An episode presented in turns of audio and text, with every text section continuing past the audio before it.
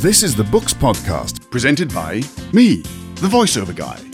Because this episode needs a narrator, a authorial voice, a chronicler, if you will, of what is possibly the oddest book we have featured in this podcast. Because, well, to start with, Tim Haigh is dead. Or so we are told in the early pages of Z is for Zeugma, Tim Haigh's own book. Yes, rising to the if you're so clever, write one yourself, Tim has become critic turned author. Z is for Zeugma is a loosely themed collection of, well, jokes, playful devices, dialogues, setups, and so on. Uh, it pretends to be a novel, but it's not really, is it, Tim? It's not a novel at all. No, it's just a, it's a book of humour. It's a book of humour, and it, it's themed because that way you can pretend that you're doing something coherent, but it's it's it's uh, not it's not really. Um, it doesn't come to a proper fi- finish or anything, and the characters are um, they're purely for my for my uh, purposes to amuse myself. But stuff does happen more or less in an order of events. It does, yes, because it- it's it's it's sort of a murder mystery, except there's not much mystery, and and the victim is, as you say, is um is the uh, Nobel-worthy uh, literateur Tim Haigh. Hmm.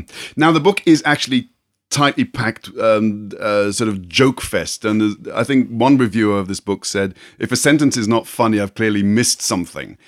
Why? What first gave you the idea for this book? Well, I was doing some. I had a column, a humorous column in a magazine, which stopped, and I was frustrated. I enjoyed doing, you know, one-off pieces of a, a thousand words to uh, to be funny, and I, I was I was planning to do, do it as a blog. I thought I'd um, give myself a, a blog to to do periodical pieces, and um, and that's and that's what I was going to do. But the more and more I wrote it, more and more of the jokes and the pleasantries and the the devices that I wanted to use were. Uh, were, bookish inevitably because that's where that's you know that's where I live is, is is the books. So and and once I'd you know done an introduction and had chapters that had only one word and then had some fake fake books in the uh, at the back you know of the ones that you might like to read this one as well. Once I'd done all of that, it wasn't a blog anymore. It really was a book. So I had to I had to you know print it out and, and turn it into a into an actual object. And as we've said, there's something vaguely resembling a narrative, so it sort of makes sense to have it all in one uh, in one uh, between two covers. I do enjoy the other books by Tim Haigh at the opening, which is a blank sheet of paper. That, exact, that's the sort of thing you can't do on a blog. It's the kind of joke you can only have in a, in a book, where you turn the page. Also, uh, also by Tim Hagen, nothing there. Yeah, exactly. It is quite short. It is quite short, but I- have a theory about humor. People on I, people have a limited attention span for humor. I always think, I, you know, genius though P.G. Wodehouse is. By the time I get to the end of a P.G. Wodehouse novel, I'm exhausted with him because he's he. I mean, he's so brilliant that he's he's overwhelmed me. So I, I do think that people have you know a, a, a capacity for humor that, that is limited. I just wanted this one to be long enough to have a spine that I could get my name printed on the edge of it. I wanted when you looked at it on the shelf that you could actually see me. But and, and once I'd got that far, I said, right, fine, finished, and uh, and called it done. It does sort of feel as if you, as if you've, as it were, um, uh, blown your load because it's packed of, with so many jokes. Are there any more left? Are you still funny? Uh, no, I'm not funny anymore at all. I, I I had a criterion for inclusion in this book, which was if I thought of a joke, it went in, whether it was one that only only one of my friends would get, or if it was so puerile as to disgrace a Christmas cracker, it went in. That was that was my sole criterion. And actually, when I I was deciding which chapter to write next, it was generally because I had a joke that I wanted to do. Ooh, ooh, I'll do that one, and that will go in this chapter. Right. In that case, we'll do chapter 11. I is for iambic pentameter. So if I had a joke that I wanted to put in that one, that's the chapter I did next. So, is there already a uh, difficult second album, considering this being quite a difficult first album? I haven't written anything since, no, but that's all right, you know. It, it, as long as this is funny, then that's all it needs to be. Because this, this, this uh, will have to, you know, stand off all on its own. So, in terms of a sort of master plan for the jokes, you, you were pretty indiscriminate. uh, completely indiscriminate. As soon as I had a joke that that I, I um, this is going to sound so self-regarding. Uh, if I had a joke that delighted me for that chapter, I, right, I've got it. I'm writing that one now. So it, my my idea was that I, I put as many jokes in as I could, but I wanted there to be at least one in every chapter that I went, "Ooh, yeah, that's good." That's, I'm, I'm pleased with that one. One of those, you know, right? I'm I'm taking the afternoon off now. Jokes. Uh, So in every chapter, I wanted to be at least one like that. And you are prepared to work really quite hard to make a joke. There's one chapter which sets it up in line one and delivers in the last three words. So you're not above making the reader wait. Oh, absolutely not. But that's well, uh, well. If I can refer you back to the epigram, is that naturally being a book, it has an epigram, uh, and at the front uh, it says, um, you know, that, that a a punchline is like an orgasm. It's welcome, obviously, but how you get to it matters. Half the pleasure and half the amusement with some jokes, especially cheap jokes, is how much trouble you go to setting them up. Now you say cheap jokes, but actually, I mean, I felt I needed a, a, a dictionary and a thesaurus and possibly a glossary to hand. What sort of audience did you have in mind for this? Me, Okay. Me and anybody, actually everybody who knows me. And the, the only problem is that they've all heard all the jokes before. But that's okay because you know they're old friends, some of them.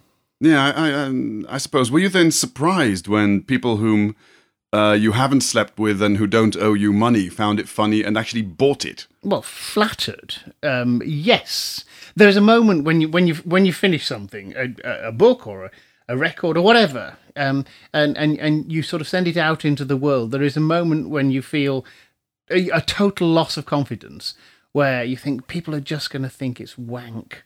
Um, people are going to, uh, you know, look at it and think, "Oh, whoa, what a self-regarding, pompous little fool."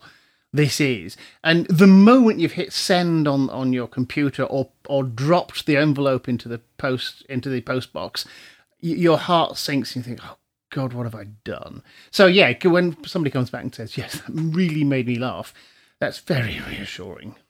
So going back to the actual, the structure of the book itself, the chapters. Structure. Yeah, Yeah, the let's let's do that. Yeah. I use the term quite loosely. Um, the chapters don't come in alphabetical order. Am I supposed to read anything into that? No, not at all. I was Oh. going to do them in alphabetical order because, as you, you say, it's called Z is for Zoigma. There's a, there's a writer called Sue Grafton who does uh, crime novels uh, with alphabetical uh, succession. So she started off with A is for alibi, B is for burglar. This this amused me, and I thought that I would do something similar on this. With you know, A is for alliteration, and B is for bathos, and C is for catachresis, and, and all of that. And I had intended to follow the alphabet until I wrote the um, the first line for H is for hyperbole, which was you know this most marvelous book ever written, and I thought, oh ah, that's the beginning. So at which point I went, I'm not doing these in alphabetical order anymore. I am doing them in whatever order comes to me. Is there anything about the book which is not to some extent intended to be funny? Not a thing. Not one thing. Um, I, I, I, don't think there's a, a serious detail in the whole thing. Um, there's not supposed to be. Good. Um, now, uh, many of the chapters refer to figures of speech, but not all. What? What's? uh, Why not? What's that about? because I cheat. It's as simple as that. actually. If you know, sometimes you have you, you you'll think, oh, I could do, um, I could do C is for catachresis, which means it's an incorrect use of language. That's what that means. Except that how do you make it funny? And again, the criterion was if I could if I could be amusing. Uh, or if I could amuse myself with it, then I used a figure of speech, and if not, then I would cheat. And it is actually uh, fair to say that I've learned the meaning of a couple of figures of speech, largely despite myself, and actually in some ways despite you, um, because the, what you have for each figure of speech is a chapter's worth of an examples of examples of what that figure of speech actually does. Was there any element of education in this, or were you simply showing off? showing off, yes, but playing. It, it was it's just playfulness because you know because uh, language and words are delightful in themselves and free. Sometimes you'll, uh, you, you'll you'll use a word and somebody will say, "How do you know what that means?" Well, it's not a secret. Anybody's allowed to. There's a dictionary. Go and go and look it up. But they're free, um, and jokes are free. Mm. Um, but it's, it's one of the best things about them. I have an absolute favorite, which has made me giggle in church, quite literally, and I'm not going to repeat it here because it's it. it Is it oh, has to- indelicate? no, it just has to be read. It's it's just gorgeous. Um, but do you have a favorite bit or a favorite phrase or chapter or term? I'm afraid I've got lots. I've got uh, the you know lots of the chapters are my favourite depending on which one I want, and lots of the uh, the little the little jokes that uh, that that are there. I, I'm I'm un, unreasonably uh, pleased with. Um, I, I, uh, there was one in the last chapter, but one D is for denouement. Um, I found myself writing uh, writing in a new character called Mary Suspect, and I, I wrote for myself: Mary Suspect was as beautiful as she was wise. Nature can be cruel that way. and yeah, having written that, that made me laugh. And I went, yeah, so that stayed in. So could you could you read a little, please? Oh yes, I could. That's very good. Yeah. yeah. Z is for Zeugma is published by Green Shoot at £5.99 and is available so far from you. But as new outlets arrive, we will let you know. Tim Haigh, thank you very much indeed. Thank you. That was the Books Podcast with Tim Haigh.